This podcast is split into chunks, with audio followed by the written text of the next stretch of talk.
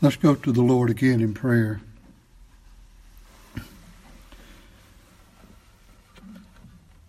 Heavenly Father, once again we thank you for your salvation that is so rich and so free. We don't know whether you will take us by the hand and lead us through that glory world or not. But we do know one thing. It says that we shall see you as you are. We shall see our Lord. We shall see your face. And that in itself is astounding.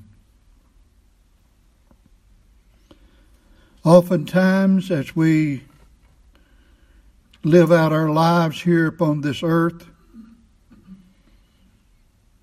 we are tempted and wondering, is it all real?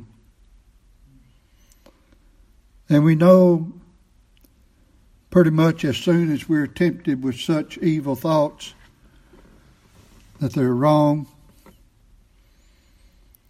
And yet we know that we shall have this constant warfare as we live out our lives in this sinful body. No, we're not what we used to be. But we sure are not what we desire to be.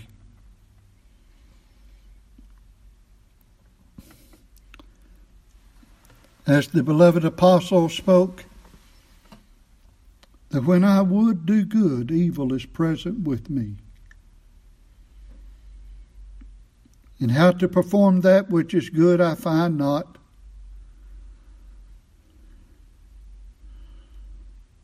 And that there is two laws working in me.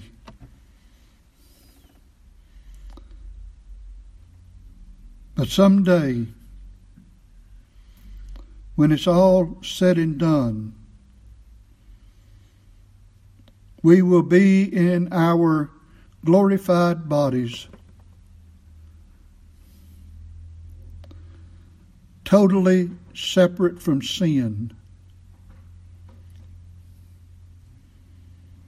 not having any evil thoughts, no doubtful thoughts, no thoughts of self-pity, not being bombarded by the wiles and cunning craftiness of the world, not being assaulted by the god of this age, the devil himself, or by any of the wicked angels.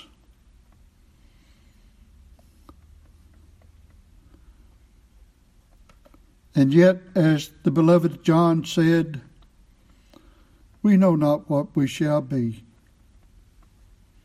You haven't told us. Though we get a glimpse from time to time,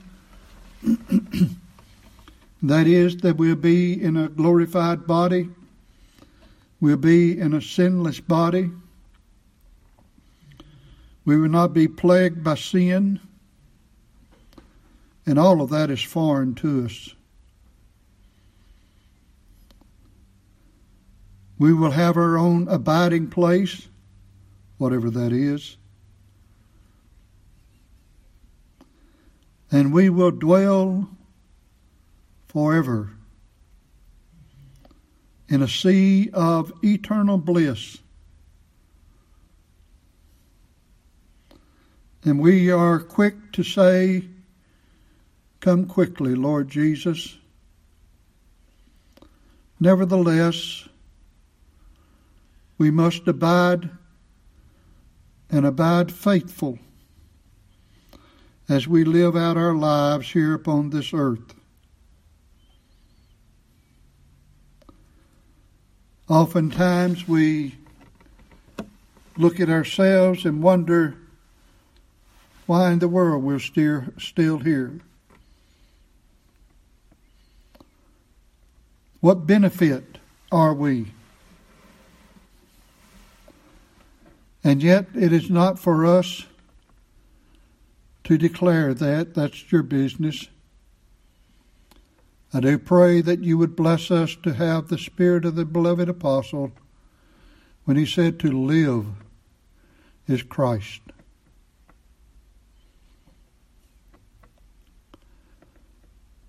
Once again, we thank you for your word that we're about to look at. Thank you that you have not left us to ourselves, that you have given us clear, concise insight concerning you, concerning ourselves, and how we are to live upon this earth. And we ask this in Jesus' name. Amen. We come back to First John chapter two, and I'm going to read the first two verses, though we will take up in verse two and look at it uh, this morning. My little children, these things write I unto you, that ye sin not. And if any man sin, we have an advocate with the Father, Jesus Christ the righteous. And he is the propitiation for our sins, and not for ours only, but also for the sins of the whole world. And last Lord's Day afternoon, we looked at the fact that we have an advocate with the Father. And we pointed out that when we go to trial here uh, in this world, and we have a lawyer to represent us, then we have an advocate with us.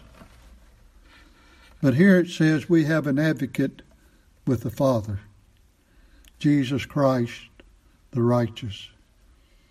And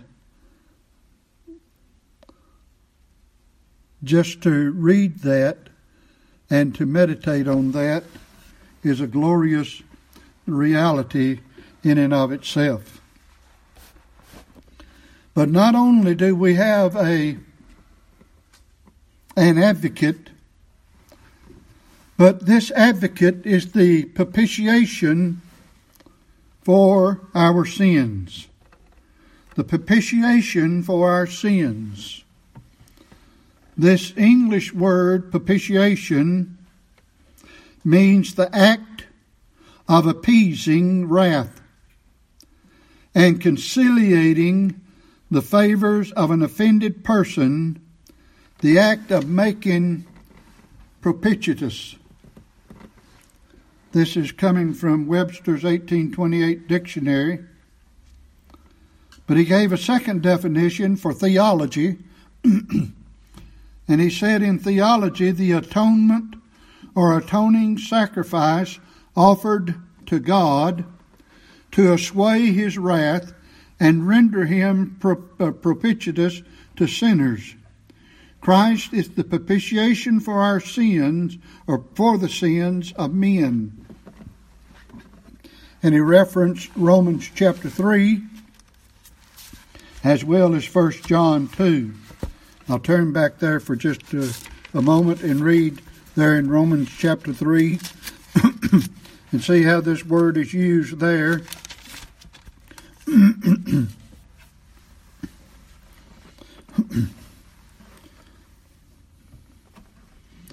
Most everyone knows about Romans three twenty-three, and I'll pick to start at that. For all have sinned and come short of the glory of God.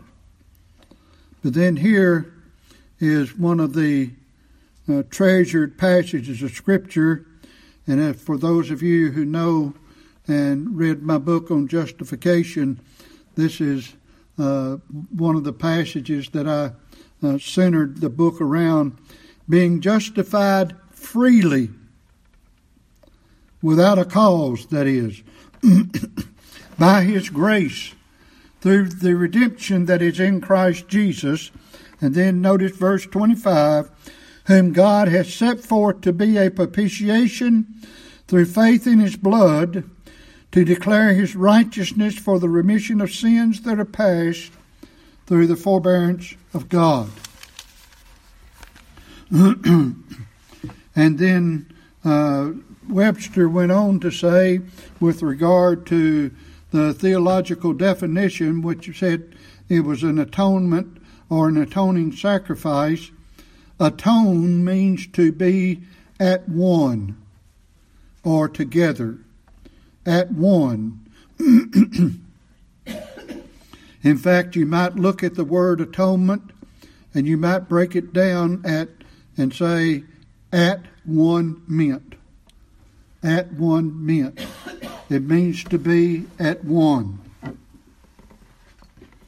You remember in the Old Testament,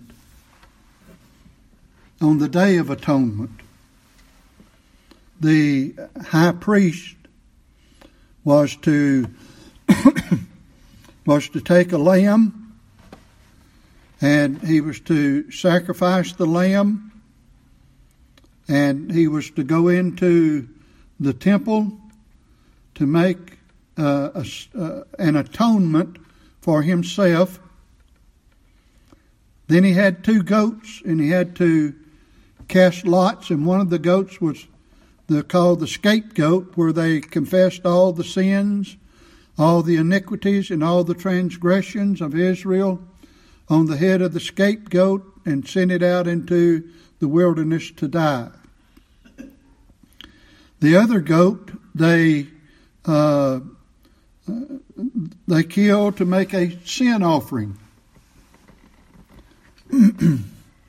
And I failed to mention that uh, before the uh, high priest uh, killed the, the lamb, he had to go into the tabernacle and to take off his royal garments and put on linen garments. And then he killed the lamb, and then the goat was killed, and he went into the tabernacle, and he made an atonement for the altar of incense, I mean, for the, the table of showbread, for the candlestick, for the altar of incense, for the tabernacle. And then he went into the Holy of Holies and sprinkled the blood upon the mercy seat to make uh, an, a, an, a, a sin offering and an atonement for the people. And then when the high priest uh, Before he uh, came back out, he had to take off his uh, uh, uh, linen garments and put on back on his royal garments. And then the high priest was back with the people, at one with them in all of his glorified form. And someday our high priest is going to come back out of the temple all dressed up in his holy splendor, and we're going to be at one with him. But the thing that we want to focus upon in all of that is that, and we'll see this here in a few minutes, but I'll go ahead and explain it to you. The, the mercy seat, if you remember, the mercy seat was a gold lid that sat on top of the uh, the uh,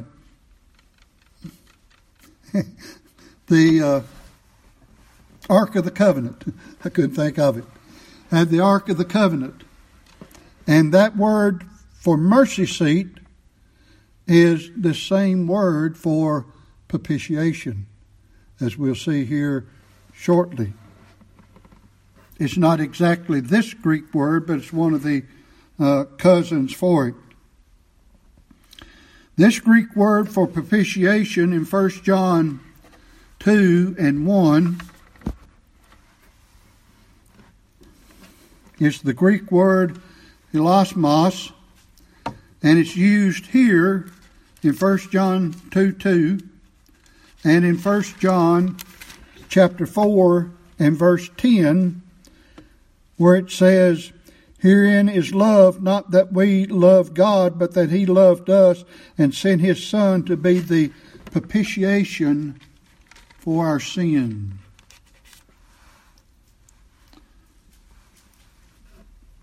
But then the, the verb, eloskomia, or ami, is found two times in the New Testament.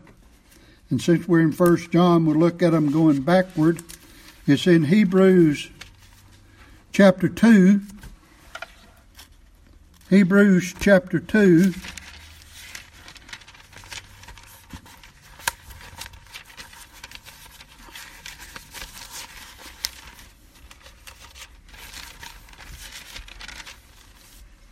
And verse seventeen. "Wherefore in all things it behooved him to be made like unto his brethren, that he might be a merciful and faithful high priest in things pertaining to God, to make reconciliation for the sins of the people." But then Luke chapter eighteen is a very glorious passage with regard to the reconciliation. Luke chapter eighteen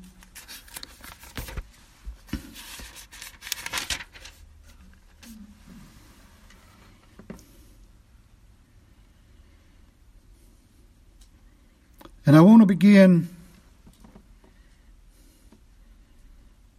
in verse nine. "And he spake this parable unto certain which trusted in themselves that they were righteous, and despised others. Two men went up into the temple to pray, the one a Pharisee, and the other a publican. The Pharisee stood and prayed thus with himself." I always have to pause when I read that and wonder how often or how much of my prayers are nothing more than me talking to myself. Notice he prayed thus with himself. He was just talking to himself. But he didn't think, he, he thought he was doing more than that. "God, I thank thee that I am not like other men, uh, as other men are, extortioners, unjust, adulterers, even as this publican.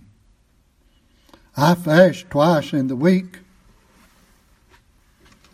You know how you know how often God required the children of Israel to fast? He only required them one time a year. This guy said, "I fast twice a week.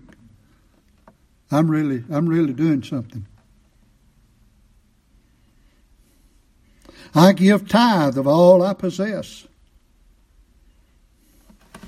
"And the publican, standing afar off, would not lift up so much as his eyes unto heaven, and smote upon his breast, saying, God, be merciful to me, a sinner."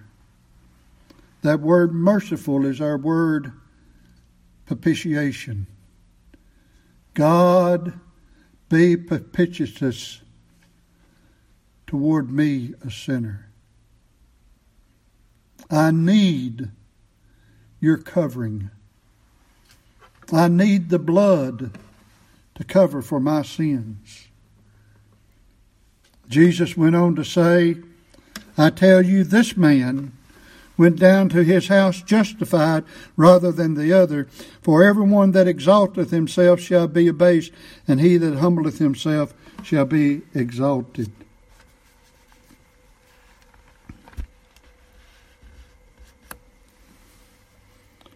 And then there's the neuter noun for this same word, which is, you can hear the the sound of it somewhat, hela, hilasterion, and it's likewise found two times, and we've already read one of them. That's in Romans three twenty-five, but the other is in Hebrews chapter nine.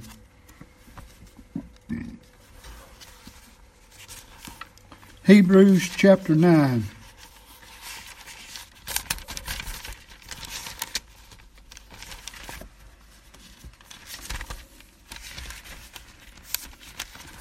I can get my pages working right here.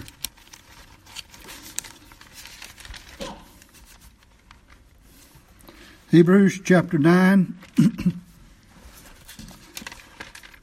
verse five.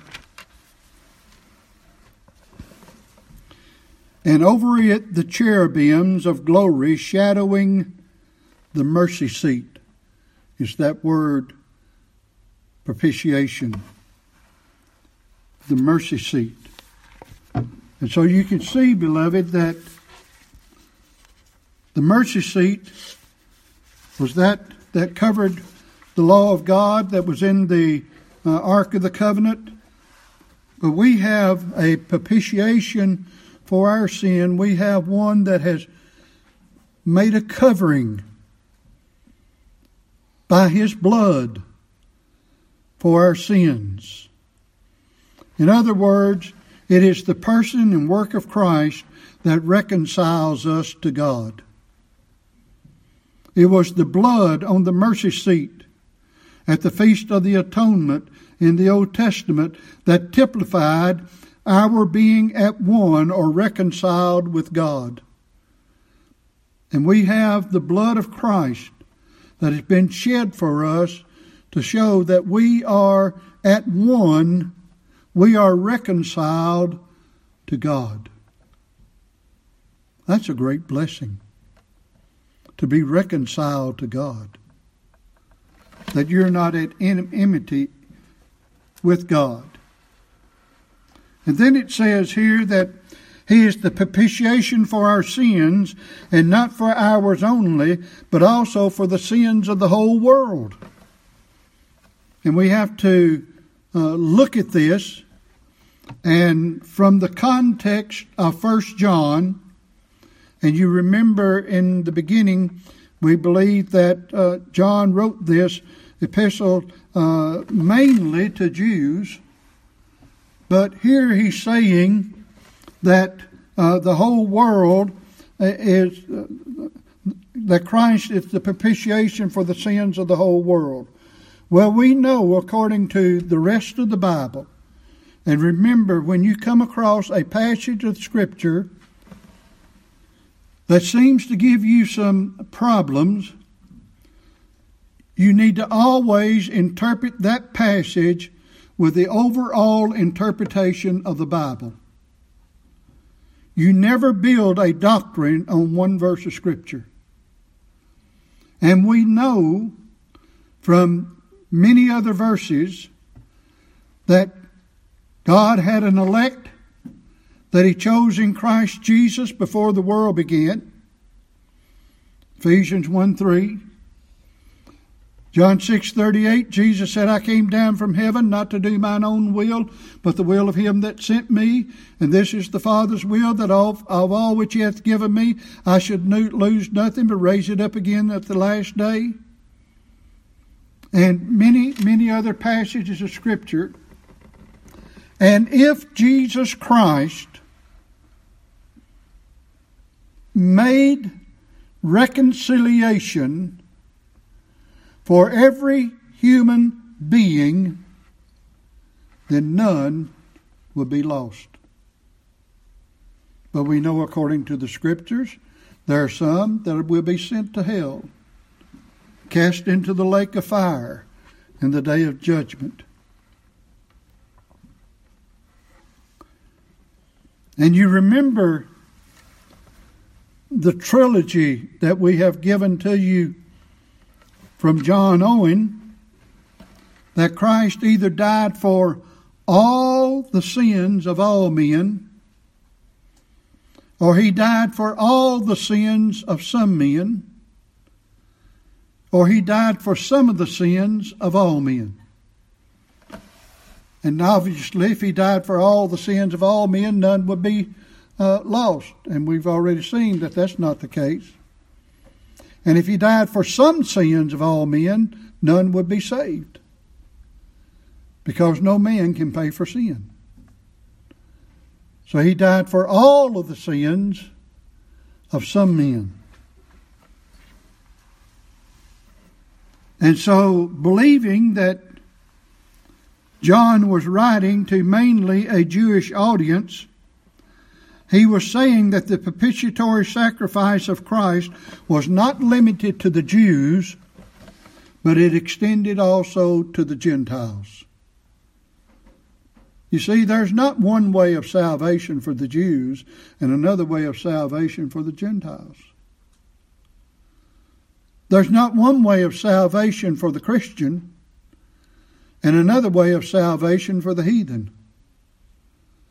Salvation is by the person and work of the Lord Jesus Christ and no other.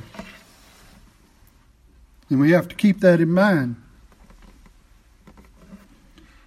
The word world is used as a general expression rather than as an absolute absolute term is clear by many passages. In Revelation thirteen three, it says that all the world wondered after the beast. And yet in Revelation twenty and four, it says that there were many who, uh, that there were many that did not receive his mark or worship the beast. So if all the world worshiped the beast, then what about, where do those come from that didn't worship the beast? You see, it, the word world is not an absolute term. It's a general term. You know, it's like uh, when I was going to school, sometimes uh, some of my schoolmates might be wearing some uh, particular type of clothing, and, and I wanted to get it, or some maybe some type of footwear or, or something, and I come home and I uh, asked my parents about it, and they said, no, you can't do that. And I said, well, everybody's doing it. Of course, you remember, you probably know what the answer was. My parents said, I don't care what everybody's doing, you're not doing it. When everybody wasn't doing it. If everybody were doing it, I would have been doing it too. You see? It says uh, in, in the first, uh, in the Gospel of Matthew and Mark, at the beginning it talks about that all the world went out to John to be baptized. Well, all the world wasn't baptized, but generally people from all classes went out, and everybody went out, all different types of people went out to be baptized. It says in Revelation twelve nine that, that Satan de- deceived the whole world.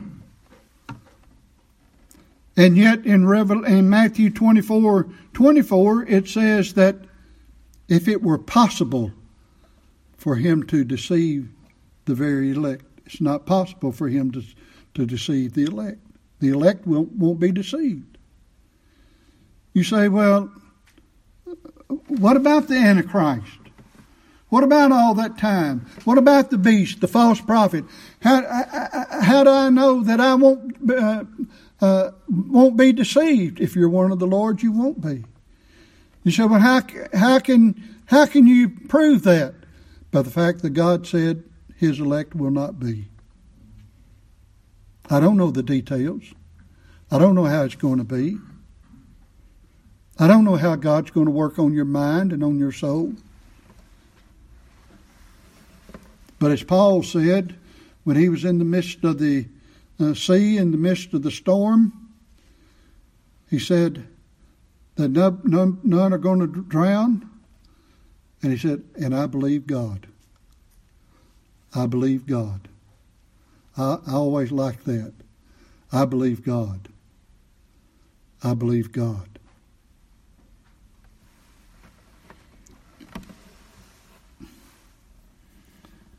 There's such other expressions in the Bible that talks about the whole world lies in wickedness, all the flesh uh, of the world, the Gentiles, all men, uh, the Savior of the world, and so on.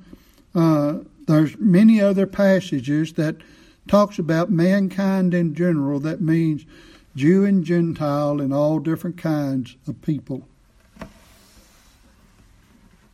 You know, First Timothy chapter one, uh, chapter two, verse one and two.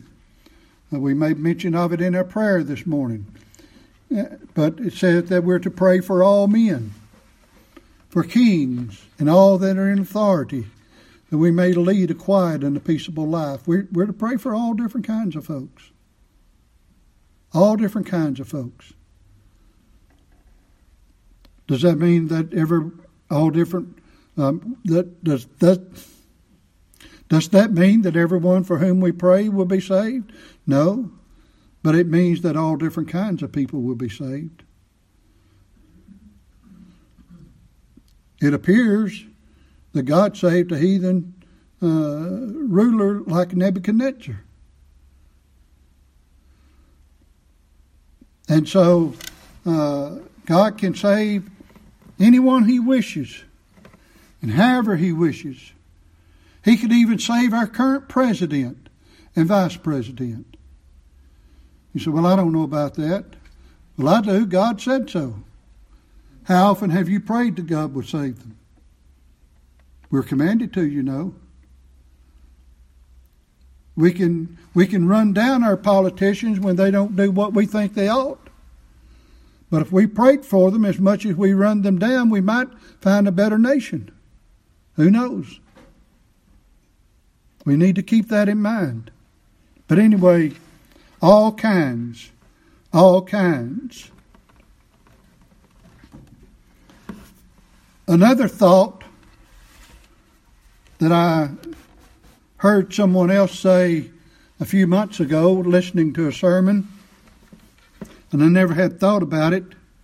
Another application that could be made for the whole world here is that it may be referring that God's propitiatory sacrifice is not only for us, but also for others outside of our own theological bias. You know, sometimes we get the idea unless somebody believes like we believe and acts like we act and live like we live, that nobody else is going to be saved. His propitiatory sacrifice is to all the world. There may be others, like I said, outside of our theological bias, whom God has saved.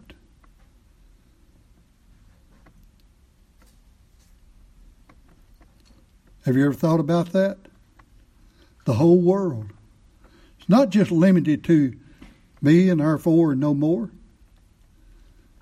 It's not just limited to Calvinists. Not just limited to those who believe in the doctrines of grace. You say, well, how do you explain all of that? I don't have to explain it. That's for God to do. I don't know the hearts of man. I do believe this, that there are people whose theology may be wrong, but they're trusting in Christ alone. They trust in Christ alone. And so we have to leave that as it is. But we do know this. There is only one way of salvation. There's only one way of salvation. It is by it is by the propitiatory sacrifice of the Lord Jesus Christ. Whomever the whole world is involved, everyone for whom Christ died is included in that world. Everyone for whom Christ died is included in that world.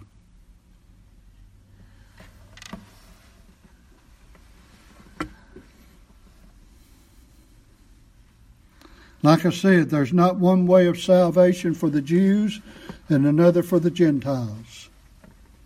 Some people say the Jews were saved by keeping the law. The Gentiles were saved by grace. No, the Jews were saved by grace as well. You remember when we read, uh, when we went through the book of Galatians? Paul said that if you have the same faith as Abraham, you're saved the same way that Abraham was. And that's by the seed. And who is the seed? Christ. We're saved by the same, same, same individual. The Jew doesn't have a head start on salvation.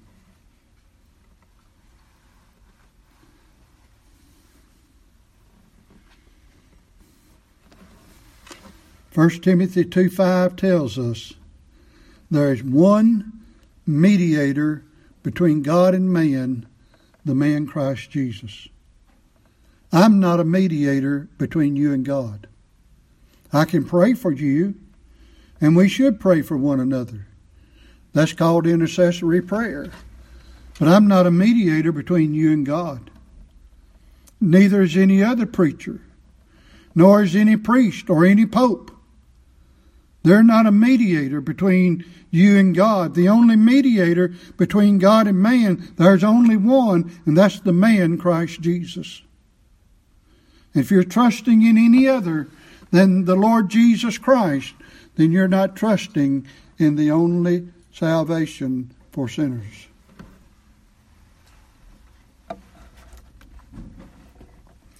Well, much more could be said about that. The next part is verses three through six, where it talks about keeping the commandments of the Lord. And hereby we do know that we know Him, if we keep His commandments. He that saith, I know Him, and keepeth not His commandments, is a liar, and the truth is not in him. But whoso keepeth his word, in him verily is the love of God perfected. Hereby know we that we are in him, and he that saith he abideth in him ought himself also so to walk even as he walked.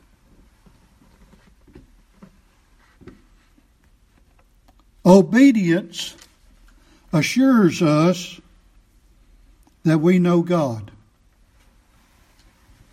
Hereby do we know, hereby do we know that we know Him. Now notice it doesn't say, hereby we might think we know that we know Him. It doesn't say, hereby hope we know. Hereby we know. You know, whether you love God or not, if you keep His commandments. Now the question is, are you keeping His commandments? Now immediately we like to think, or we sometimes think, well, I, I hope I do. That's not what it says, is it? They didn't say, hereby we know that we know Him, if I hope I keep His commandments. This is based on your knowledge of keeping the commandments and knowing that you know God. J I Packer, many, many years ago, wrote a book called Knowing God. A very, very good book. I read it and wound up preached, I think, twenty-two sermons on knowing God, and most of it came out of First John.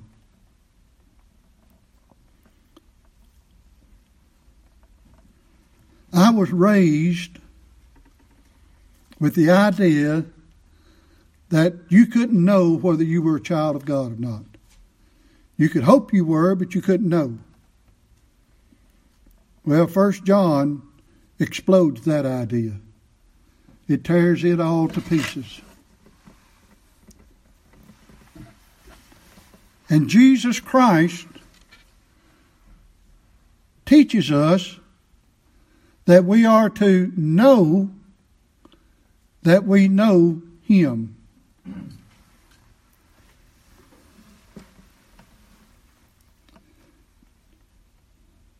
Now let me say this about keeping the commandments. We have to interpret this in light of verses eight through ten in chapter one. Because it says that if any man says he has no sin, he's a liar, and the truth is not in him. We all have sin. So when it talks about keeping the commandments of God, it's not talking about sinless perfection. But it's talking about a way of life. It's talking about a way of life. Your life, your life is disciplined by the Word of God. And you live your life according to the teachings of the Word of God. That doesn't mean that you won't slip sometimes. But it says that what it is that channels you into the service of God is the Holy Scriptures. When I lived on the farm, uh, I used to plow the garden. And when I raised some uh, tobacco one year by myself, I worked it with a mule. And I had to use the, the gear on the mule, the bridle, and the uh, the the the lines to guide the mule. I had to use that to channel that mule to make sure it stayed between the rows. If I left the mule by itself, it's just liable to go cattywampus across the garden or the tobacco field and plow up everything. And so I, it was the gear on the mule and me using that gear properly that kept the mule in the channel between the rows. It is the Word of God that keeps the child of grace living as God would have him to live. If you want to call it the law, I don't say it's just the Ten Commandments. I say it's the whole Word of God. It's the whole Word of God. And sometimes when you may be tempted, let's say that somebody uh, talks to you about some preacher, and all you know is the hearsay. Then you think of Timothy where Paul said, unless there's two or three witnesses, don't accept it. We're quick to pick up gossip, aren't we? And we have to ask God to forgive us of things of that nature. But if we are where we ought to be, we'll say, well, you know, I don't know whether that's true or not. We're not talking about common knowledge. In other words, if something is common that a minister has done, like I'm thinking of one individual that in his eighties, he's in jail now for the crime that he committed.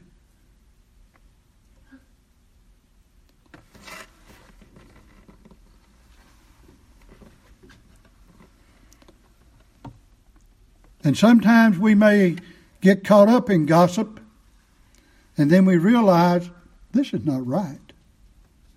This is not right. In other words, we could name numerous sins, but we know that we love God if we are keeping His commandments. We're living, our life is being guided and directed by the Word of God. That's the reason when you're in the checkout and the cashier gives you too much money, you say, hey, you gave me too much money. Before you're born again, you say, well, uh, they just, they lost out. But you give, you, you you see the mistake and you let the person know that there's a mistake. You don't try to take advantage of them. You don't try to take advantage of them.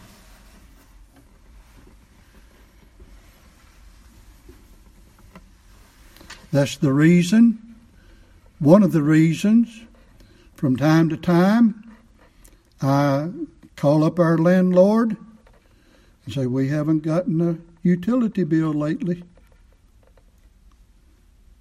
Because I know that if, if we don't do that, sometimes they, he forgets. Now, the utility company changed their schedule about a year or two ago, and it kind of threw him off his regular schedule, but it's just hard for me to say, well, uh, he ought to know better. And so I've called him from time to time because I believe that's the honest thing to do. The honest thing to do.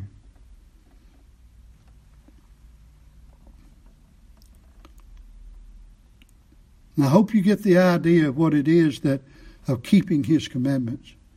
We know, we know, not we think, not we believe, not we hope so. But we know that we know him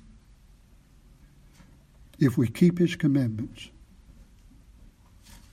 Now, as you will see as we go further in this epistle, we could easily say, hereby we know that we love him if we keep his commandments. Children, that's the way you know that you love your parents. Are you keeping their commandments? Is that your desire to keep their commandments? Or are you trying to get by with as much as you can?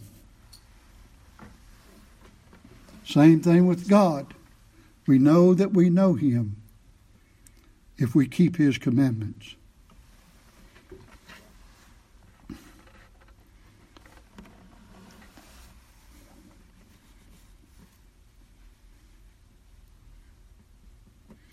I like what Pink said when he said, the grand truth of Christ's advocacy and atoning sacrifice will not, when savingly apprehended, induce a careless walk or encourage a spirit of lawlessness. Where Christ is truly known as Lord and Savior, his authority is gladly owned. If he is loved, there will be no question about obedience. A spiritual apprehension of what Christ has done and is now doing for us is the most effective means and motive unto a God-honoring life. As the heart is brought under the power of the same, it is blessedly disposed unto every good word and work. The truth of God, rightly believed, will produce a life of holiness. The truth of God, rightly believed, will produce a life of holiness. It will never produce a life of licentiousness.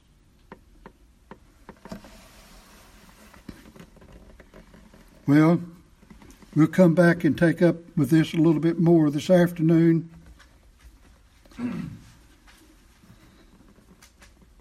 Christ is the propitiation for our sins. How do I, how do I know that he died for my sins? Are you keeping his commandments? Are you keeping his commandments? Let's pray. Heavenly Father, John, through your inspiration, is quite clear and quite pointed about it all. Help us to hide thy word in our hearts, that we might live in such a way that is honoring and pleasing unto you. In Jesus' name, amen.